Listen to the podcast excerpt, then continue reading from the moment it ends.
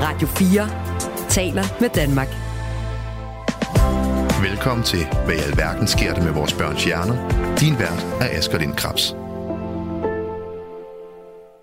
De vigtigste personer i et barns liv, det er ikke pædagogen, eller læreren, eller psykologen. Det er forældrene. Da jeg blev far for første gang, var der en masse ting, jeg var i tvivl om. Havde min lille baby det for varmt eller for koldt? Fik han nok at spise? Gav jeg ham den rette mængde opmærksomhed? Den slags tvivl kan de fleste forældre nok nikke genkendende til. Efterhånden som jeg så mine børn vokse op som tilsyneladende glade og trivelige børn, blev jeg mere sikker i mit forældreskab. Jeg havde sgu nok gjort det meget godt. Men da mistrivselen satte ind, først hos min mellemste og senere hos min ældste søn, vendte tvivlen tifold tilbage. Selvom de siden har fået diagnoser, hvor det står sort på hvidt, at de begge er født med autisme, og at det er en hverdag i en skole, der ikke har været tilpasset deres autisme, som har medført, at de er blevet overbelastet og udviklet depressioner, er min tvivl ikke forsvundet. For jeg er, sammen med deres mor, drengenes nærmeste, den de er mest tryg ved, den der skal beskytte dem.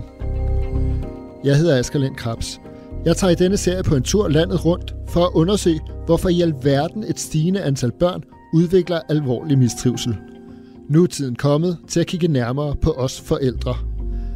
Er vi, groft sagt, blevet dårligere til at være forældre end tidligere generationer, i en grad, så det kan være med til at forklare, at flere børn får det dårligt mentalt. Vi er forældre, lige fra barnet begynder at vokse inde i den gravide mave og resten af livet. Jeg deler derfor min undersøgelse op i mindre bidder og besøger først Mette Skovgaard Væver, som er en af de personer, der ved allermest om, hvor vigtige forældrene er for de allermindste børn. Mette, tusind tak, fordi jeg måtte besøge dig her på dit kontor. Vil du fortælle, hvor det er, vi er henne, og, og hvad det er, du forsker i og beskæftiger dig med? Ja, og velkommen til. Øh, vi sidder og har en dejlig udsigt ud over Botanisk Have. Øh, jeg har kontor her på Institut for Psykologi på Københavns Universitet. Øh, og jeg er leder af det, der hedder Center for Tidlig Indsats og Familieforskning, og så er jeg professor i klinisk børnepsykologi. Og er der noget, du tænker, der bliver grundlagt i den allerførste levealder? Altså, der er mange ting, der bliver grundlagt i den allerførste levealder, som vi ved bliver grundlagt der. Og noget af det, som vi forsker meget i i mit center, og en forståelsesramme, som vi arbejder meget inden for, er det, der handler om tilknytning.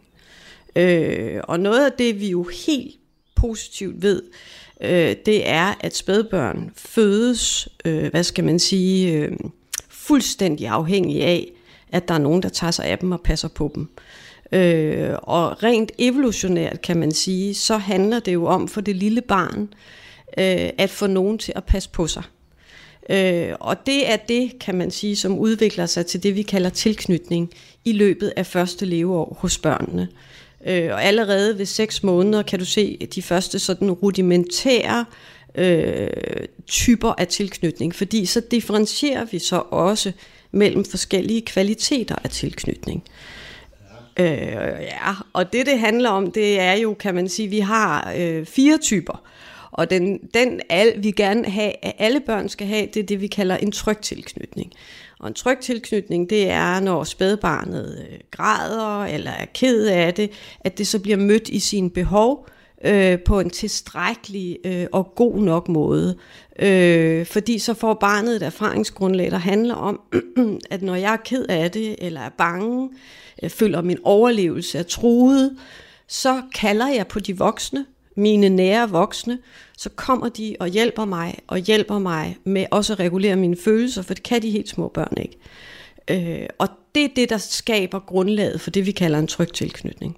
Og den er afgørende for trivslen, både på lang og kort sigt. Det ved vi, at en tryg tilknytning, som etableres i de første leveår, det er øh, den mest beskyttende og resiliensfremmende faktor, vi næsten kan putte i børnene fra starten. Så det allervigtigste for os forældre, det er at komme, når barnet giver udtryk for, at jeg har brug for mor eller far, eller ja. og brug for at blive trøstet, brug for nærvær. Præcis, og det der er meget vigtigt, det er jo, kan man sige, at det jo ikke kun handler om at få mad og en tør blæ. Altså det handler lige præcis om at blive mødt i de følelser, man har, og opleve, at man faktisk, øh, hvad skal man sige, øh, bliver taget til, til sig af de voksne, uanset hvad for en følelse man giver udtryk for.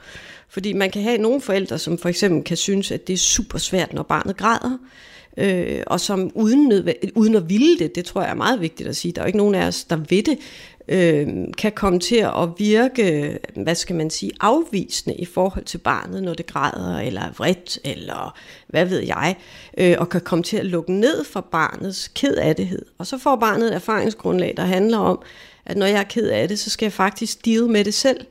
Øhm, og det er faktisk et meget ensomt sted at være. Så det ved vi er en risikofaktor for en række psykiske vanskeligheder senere hen. Og har man tal, procenter på det, hvor mange børn i Danmark har den her trygge tilknytning? Altså heldigvis er det jo de fleste. Øh, så man kan sige, at vi har ikke lavet en landsdækkende undersøgelse af tilknytning i Danmark. Det er en ganske omfattende undersøgelse at lave. Men vi ved fra de studier, vi har lavet, og også de studier, der er lavet i udlandet, at det er cirka sådan, at 65-70 procent af en typisk befolkning øh, i sådan et vesterlandsk land som vores her, vil være trygt tilknyttet. Og så vil vi have øh, 25 procent, som er, øh, hvad skal man sige, den tilknytningstype, jeg forklarede lige før, hvor man ligesom lærer at lukke ned for sine følelser. Så har vi en anden, som vi også kalder en utryg tilknytning, som der vil være cirka 10 procent af. Og så har vi den tilknytningstype, som vi er rigtig bekymrede for, øh, som er det, vi kalder den desorganiserede. Og det er der, hvor børnene egentlig har oplevet, at øh, forældrene, som jo skal være den her trygge base, kan man sige, så man søger, når man er bange eller ked af det eller noget, øh, at, at, den, at forældrene i virkeligheden også er dem, som skræmmer børnene. Øhm, og der har vi i en typisk befolkning også faktisk 10-15 procent. Og den ved vi er rigtig, en rigtig prædiktor for senere psykiske vanskeligheder. Øh, og det vi også ved, det er, at den der, hvor man lukker ned for det negative, er også en prædiktor for senere psykiske vanskeligheder. Og ved man noget som helst om udviklingen af det her? Altså, når vi ser en stigende mistrivsel, er der så en tilsvarende stigning i en mere utryg tilknytning i, i det første leveår? Altså, det vil jeg ønske, at jeg kunne svare dig på. Mm. Men det vil jo faktisk kræve, at vi vidste, øh, hvor trygge børnene har været, kan man sige, gennem årene øh, i Danmark. Og det ved vi ikke. Øh, men hvorvidt at tallene har forskubbet sig rigtig meget, det, det er jeg måske nok i tvivl om. Der mangler altså systematiske videnskabelige målinger af små børns tilknytning til deres forældre. Derfor må jeg på jagt efter andre undersøgelser, som kan bidrage til billedet af, om forældres relation til deres børn er præget af mere eller mindre tryghed end tidligere. Børns Vilkår har lavet en undersøgelse af vold mod børn i hjemmet. Undersøgelsen er lavet blandt elever i 8. klasse og altså ikke med små børn. Til gengæld viser den noget om, hvor mange børn, der oplever noget så utryghedsskabende som vold. Børns Vilkår spurgte i alt 1.156 elever i 8. klasse, og 22 procent svarede, at de havde været udsat for fysisk vold i hjemmet inden for det seneste år. Cirka lige så mange børn havde været udsat for psykisk vold. De børn i Børns Vilkårs undersøgelse, der har været udsat for vold, har flere tegn på alvorlig mistrivsel end andre børn. De har desuden lavere selvværd og er mere utilfredse med deres liv. En række videnskabelige studier viser ligeledes, at forældre, der er ondskabsfulde, fjendtlige, kolde og sarkastiske over for deres børn, kan føre til blandt andet angst og depression hos børnene. Der er altså en tydelig sammenhæng mellem fysisk og psykisk vold i hjemmet og mistrivsel blandt børn. Men om flere børn bliver udsat for vold i hjemmet nu end tidligere, og om det kan være en af årsagerne til den stigende mistrivsel blandt børn og unge, er svært at sige. Tidligere undersøgelser viser nogenlunde samme andel børn, der er udsat for vold i hjemmet, som i børns vilkårs nye undersøgelse. Undersøgelserne har forskellige måder at undersøge problemet og forskellige definitioner af vold, og kan derfor ikke sammenlignes direkte. I alle undersøgelser er der tale om estimater. Et stort flertal af forældre i Danmark formår heldigvis at skabe trygge rammer for deres børn. Men kan forældre alligevel spille en rolle i den stigende mistrivsel blandt børn og unge? Måske foretager vi valg ud fra den bedste hensigt, som alligevel viser sig at bidrage til vores børns mistrivsel. Curlingforældre, som hele tiden render foran deres børn for at fare i vejen, og helikopterforældre, som overvåger hvert eneste skridt deres børn tager, er to forældretyper, som i mange sammenhænge bliver nævnt som en mulig forklaring på børns stigende mistrivsel.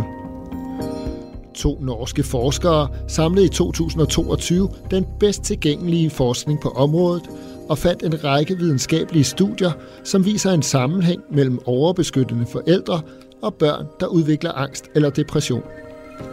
Men studierne fortæller ikke noget om kausaliteten.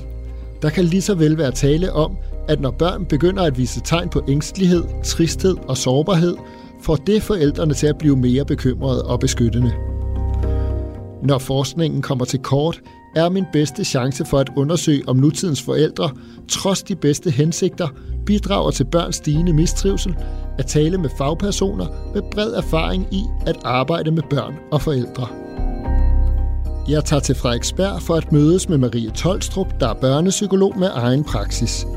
Hun er enig i, at forældre spiller en stor rolle for deres børns udvikling, men mener samtidig, at debatten om overbeskyttende forældres betydning for børns mistrivsel har taget overhånd jeg synes, forældrene får for stort et ansvar lagt på deres skuldre.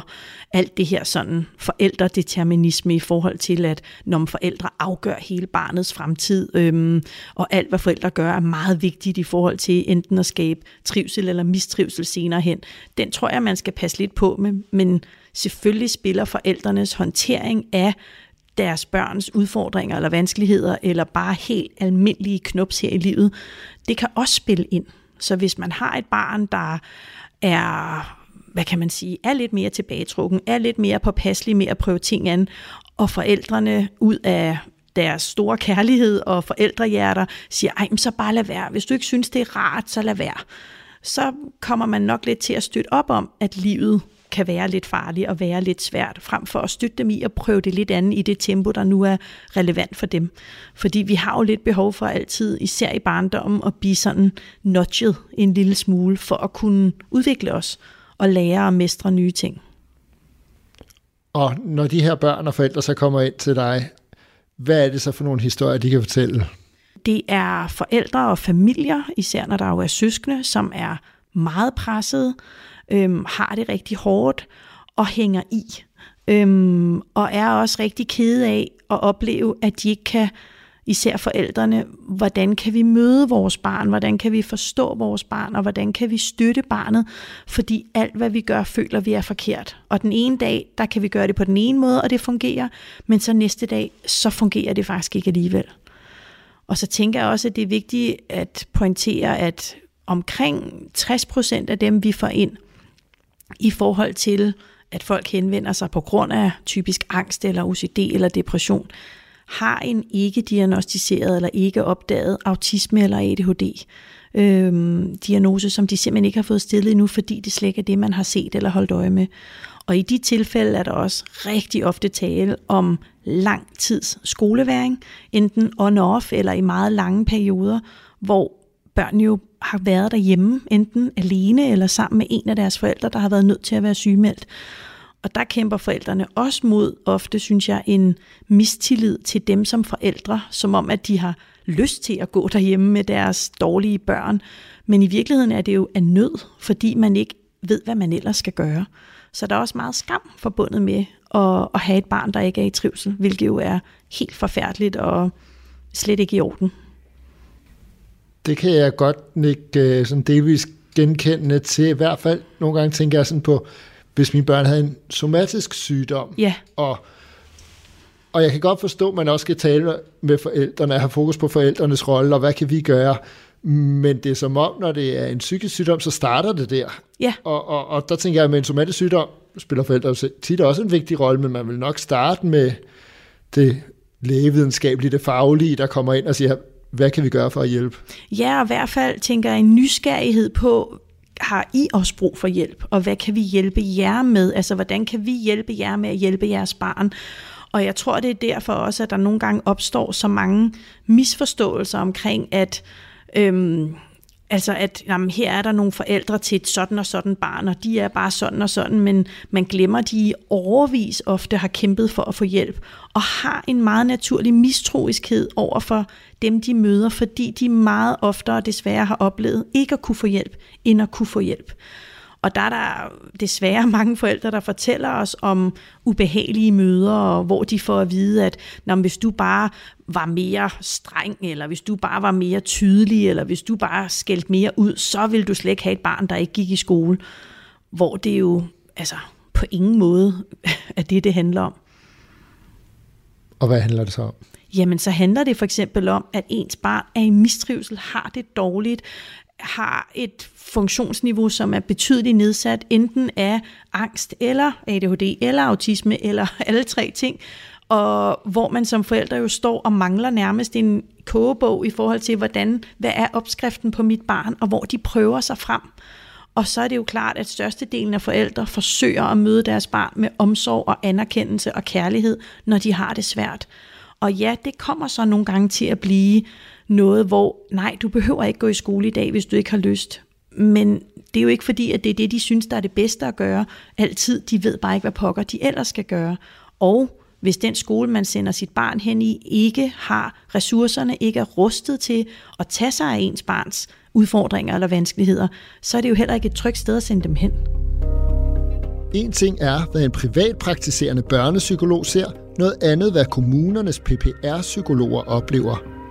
PPR står for Pædagogisk Psykologisk Rådgivning, og deres hovedopgave er at vurdere, om et barn har behov for særlig støtte i børnehave eller skole, eller om barnet bør udredes for en egentlig psykiatrisk diagnose.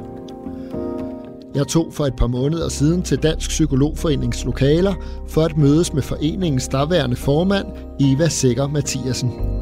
Hun er siden trådt tilbage, men det gør ikke hendes beskrivelse af, hvad landets PPR-psykologer oplever ude i kommunerne om samspillet mellem forældre, skoler, børnehaver og børn, der bøvler med trivselen, mindre relevant. Der er en stor og stigende andel af børn og unge, der har det svært. Og det er dem, vi skal fokusere på, når vi snakker om, hvordan vi i den, den offentlige velfærd og de fælles løsninger øh, finder ud af at, at få, få løst de her problemer, for de får simpelthen for dårlig en hjælp, sådan som det ser ud i dag. Gennem dit arbejde, der taler du med hundredvis af PPR-psykologer og børnepsykologer. Hvis vi taler om den her gruppe, der har det svært, kan du prøve at, at sætte nogle billeder på, hvad er, det, hvad er det for nogle børn, og hvad er det, de, de går og tumler med? Jamen, de tumler egentlig med nogle problemstillinger, jeg tænker er helt klassiske, øh, sådan set. Altså, det er ikke nye typer af problemstillinger på den måde, når du kigger på den enkelte i forhold til, hvad der er svært. Altså, det er øh, ADHD, det er autismeproblematik, det er angst og depression og spiseforstyrrelser. Det er problemer med at øh, have sociale færdigheder i et fællesskab. Det er dysfunktionelle børnefællesskaber. Der er stadigvæk mobning på spil i Danmark, selvom det er blevet bedre. Og så er der selvfølgelig problemstillinger, der øh, relaterer sig på anden måde til barnets miljø, eller for eksempel barnets familie. Når noget er svært derhjemme, så er der mange børn, der får det svært. Og det kan jo også være rigtig svært at øhm, kan man sige, skælne mellem de problemstillinger, der har at gøre med, øh, hvordan familien fungerer, og de problemstillinger, som er kan man sige, sådan, øh, kliniske eller patologiske problemstillinger øh, hos barnet. Og, og hvad siger dine medlemmer? Altså, hvad, hvis, hvis man tegner nogle tendenser, hvad er det, er det nogle, har baggrunden ændret sig? Hvad kan man sige? Er det, ser du nogle bevægelser? Ja, altså vi, vi taler jo faktisk rigtig meget om det, og, og har også drøftet om, hvordan det kan være sådan. Og øh, vi har endnu ikke forskning, der er meget tydelig på, hvad det er, der er galt, siden der er kommet så mange flere, der har det svært. Men der er en del kvalificeret bud på, øh, hvad det er, øh, der er på spil, og, og mange af dem har jo også været ude i den, i den, i den offentlige debat. Øh, det handler meget om øh, at have travlt, øh, føle, at der er et stort pres på. Der er nogen, der også siger, at det handler om, at forældrene har fået mere travlt, og når forældrene får mere travlt, så har de mindre sund kontakt til børnene, og derfor kan det være sværere at udvikle de færdigheder, man, man udvikler i en relation til forældre, for eksempel øh, følelsesregulering og forskellige kompetencer i, i de sociale færdigheder. Øhm, der er også øh, en del hypoteser omkring, at skærmen er med til at fjerne nærværet, og også skabe større eller højere tærskler til øh, de fritidsbeskæftigelser, der måske tidligere har været øh, det, der har fyldt børn og unges liv. Øh, der er mindre uovervåget leg, og derfor så øh, er, er lejen øh, blandt børnene øh, ikke en lige så udviklende aktivitet, for den fylder simpelthen mindre i deres hverdag end, end tidligere. Men det handler i bund og grund er sådan den grundlæggende øh, kan man sige, stemning, eller det grundlæggende træk ved samtalerne om, hvad der er svært, det er, at der er et ydre pres, som etablerer sig som en indre pres i den unge eller barnet i forhold til at forvente ting af sig selv, man simpelthen ikke kan leve op til og ikke kan, kan præstere. Som sådan en følelse af ikke at slå til. Og det kan så øh, udmønte sig i forskellige former for øh, mentale helbredsproblemstillinger. Noget af det, jeg måske spørger til jer selv som pårørende, har jeg nok tidligere haft en forståelse af, at hvis børn har det psykisk dårligt, er det typisk, fordi de har været udsat for en traumatiserende oplevelse, okay. er blevet omsorgsvigtet, noget i den stil. Og så har jeg jo blandt andet set med mine egne børn, og synes også med, når man først kommer ind for det miljø, så hører man jo også mange andres historier, og hører en anden form for historier. Ja. Øhm, og det er nogle andre ting, der er svære og udfordrende, egentlig end det, jeg havde forestillet mig, ja. øh, før jeg selv ligesom fik den på livet. Ja, Jamen, jeg tror egentlig, det har galt til, til alle tider, at når man har øh, udfordringer med sit psykiske helbred på den ene eller anden måde, så kan årsagsforholdene være helt utrolig komplekse. Det er selvfølgelig, det, det, de variable, du nævner der, at man har været udsat på svigt eller overgreb øh, på den ene eller den anden måde, det er stadigvæk udløsende faktorer øh, i dag. Øhm, og man kan heller ikke altid øh, hos alle problemstillinger sige, at der er noget i miljøet der, som har været årsagen til, at barnet har det svært. Sådan er det ikke altid. Børn kan godt have det svært at udvikle mentale helbredsproblemstillinger, uden at der er noget uden for dem, der er øh, i citationstegn skyld i det, at det er klassen, eller forældrene, eller familiedynamikken, eller sådan noget. Der er jo også børn, der der bare udvikler øh, psykisk lidelse. Der er så selvfølgelig en tilbøjelighed til, at hvis man har det svært i sit miljø, så bliver den psykiske lidelse, man har, øh, mere udtalt og mere lidelsesfuld, end hvad, hvis, man, hvis man udvikler sig i et mere øh, sundt miljø. En ting er jo forældre og familier, hvor tingene ikke fungerer, der måske foregår et svigt, og at det kan have nogle negative effekter for barnet. Man hører jo også meget om måske den den, jeg ved ikke, om man kan kalde det den omvendte situation, forældre, der har så travlt med at skabe de bedst mulige rammer for deres børn, at de ikke får lært børnene selv at, at falde og slå sig undervejs i livet, og de her bump, der nu er på vejen, og at det måske kan være en medvirkende årsag til, at man så kan udvikle nogle, nogle, nogle psykiske udfordringer. Hvad tænker du om sådan den, den sag. Jeg tror, alle forældre lidt kan, kan genkende til i hvert fald diskussionen omkring det. Ja. Har, har du en holdning til, til den del? Eller? Ja, det har jeg, og jeg, og jeg øhm, ja, det har jeg helt klart en holdning til, og, og jeg, øh, jeg bliver altid en lille smule provokeret, når det synspunkt bliver fremført, at forældrene køler deres børn, forkæler deres børn, øh, og på den måde er skyld i, at børnene er det, hvad det der er nogle arbejdsgiver, der kalder dem snowflakes. De kommer ud, når de er udvokset som arbejdskraft, øh, og er for sarte og følsomme og overoptaget af sig selv og alle sådan nogle ting. Og jeg synes, det er så forkert, fordi jeg opfatter det sådan, at forældrene opfører sig utrolig ansvarligt og gør det bedste, de har lært for, og det bedste, de ved, øh, for at hjælpe deres øh, børn med at udvikles og trives sundt. Og jeg synes også, jeg ser en generation af unge mennesker, der er utrolig optaget af at være noget for andre end sig selv. Altså de bidrager på alle måder til øh, altså helt så enkelt som klimadagsordenen. Det er ungdommen, der har løftet øh, en problematik, der handler om potentielt jordens undergang. Altså jeg synes, at det er meget øh, øhm, langt fra at være navlebeskuende øh, og som, som generationer kunne løfte sådan en problemstilling. Øhm, men det jeg tænker, at forældrene formentlig har anledning til at være optaget af, eller til at gøre, øh, det er, at de ser jo omkring os, at dels det her fokus, vi har talt om øh, på individet, det bliver så overdrevet, så de bliver selvfølgelig også optaget af, hvordan deres egne børn øh, klarer sig. Men vi ser også en, et samfund, som skruer ned for fællesskabets vilje til at løfte dem, der er udsatte og har det svært, øh, og dem, der øh, falder af på vejen. Øh, og der bliver man selvfølgelig som forældre utrolig bange for, om den hjælp heller ikke gælder ens egne børn, hvis man får det svært. Og så bliver man selvfølgelig optaget af at passe på dem og beskytte dem, øh, og det kan jeg som godt forstå. Øh, jeg synes, den der øh, curlingforældre kritik er helt skævt på, og sådan lidt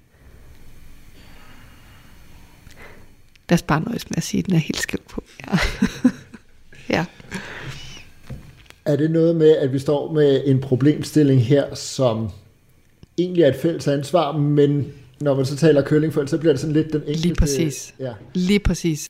Når forekomsten af mentale helbredsproblemstillinger og børn og unge, der har det svært, er så stor, som den er i dag, så kan det ikke være den enkelte forældres øhm, skyld, hvis man kan kalde det det, alene at have forårsaget det, fordi det er øh, så bred en problemstilling, der rammer så meget, eller så mange. Der må være noget strukturelt øh, på spil. Og jeg synes simpelthen, det er for billigt at sige, at det er forældrene, der er navlbeskuende eller forkæler deres børn. Jeg synes, det, det er øh, over grænsen til det, til det bedre vidne, når nogen påstår det. Ja. I næste afsnit undersøger jeg den tidlige indsats for sårbare børn. Det er ikke kun forældre til sårbare børn, der kommer på en stor opgave. Landets kommuner har ansvaret for at opdage og hjælpe børn, der har det svært. Gerne allerede inden mistrivselen har slået rod. Det lykkes de langt fra med, mener en af landets førende eksperter. Og de psykologer, der har ansvaret for at hjælpe børnene, er enige.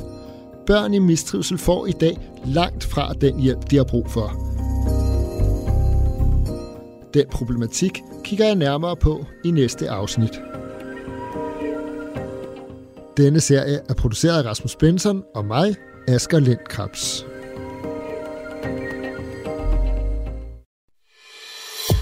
Du har lyttet til en podcast fra Radio 4.